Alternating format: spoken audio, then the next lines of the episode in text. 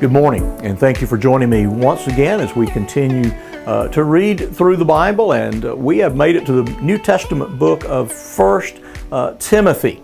And so, if you have a Bible and it's handy there, uh, one of uh, what's grouped as uh, the pastoral epistles, uh, 1 Timothy, 2 Timothy, and uh, Titus. And so, if you've got a moment to do so, open your Bible to 1 Timothy. We're going to look at chapters 1 through 3 this morning and zero in on a portion of chapter 2, verses 1 through 7. The Apostle Paul uh, writing uh, from Macedonia, writing to Timothy that has been uh, placed there in the city of Ephesus uh, to uh, instruct uh, the church there, to offer corrective, to put them back on the course of sound uh, doctrine. And so Paul writes to this uh, young associate of his that seems to be, uh, at some level, uh, his, his personal favorite, that he found a great deal of comfort and companionship uh, in this young uh, associate.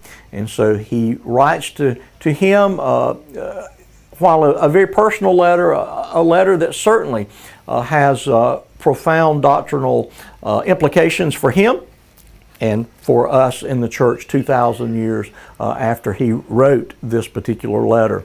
So, like many of uh, Paul's epistles, we find uh, a greeting there in the first few verses.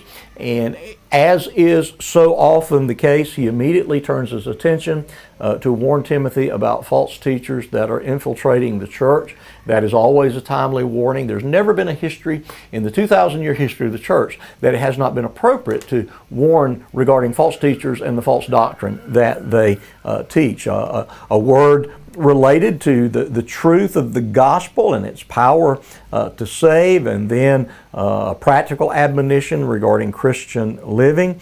And then the, the very important section uh, that takes up uh, all of chapter 3 instruction regarding leadership in the church, uh, regarding uh, the, the bishop, overseer, elder, most of the time we refer to them as pastors, but uh, uh, the qualifications for pastors and the qualifications for deacons are well outlined there in chapter 3. Well, let's look at chapter 2 and this particular uh, uh instruction uh, for these Christians at Ephesus, uh, and I think they continue to be applicable to us today. Verse 1.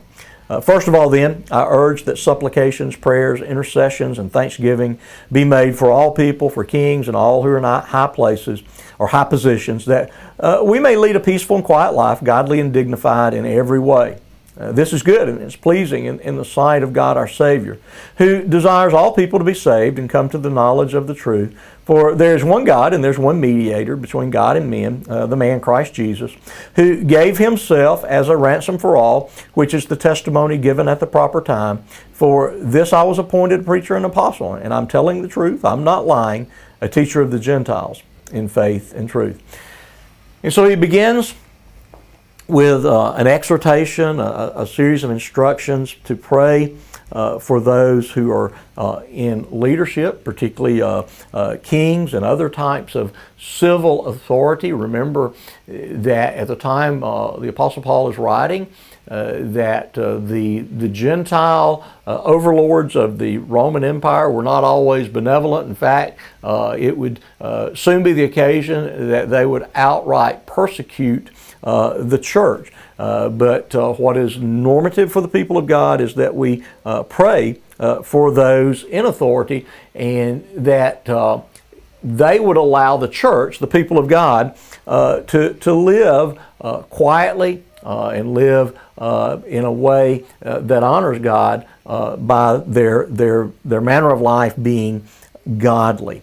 And so this, this type of living is, good, it pleases God, and it allows the gospel to, to go forth. And Paul states that, that it is the desire that the gospel go forth so that uh, people would be saved. In fact, that uh, he states that the will of God is that all people uh, be, be saved, that they would come to the knowledge, that they would come under the sound of the gospel, that they would hear the word of God proclaimed. So indeed, they would be saved by the one described in verse 5 as the one God and the one mediator, the one way of salvation. One of those places, uh, like uh, John 14, uh, where Jesus says, I'm the way, the truth, and life. No man comes to the Father except through me.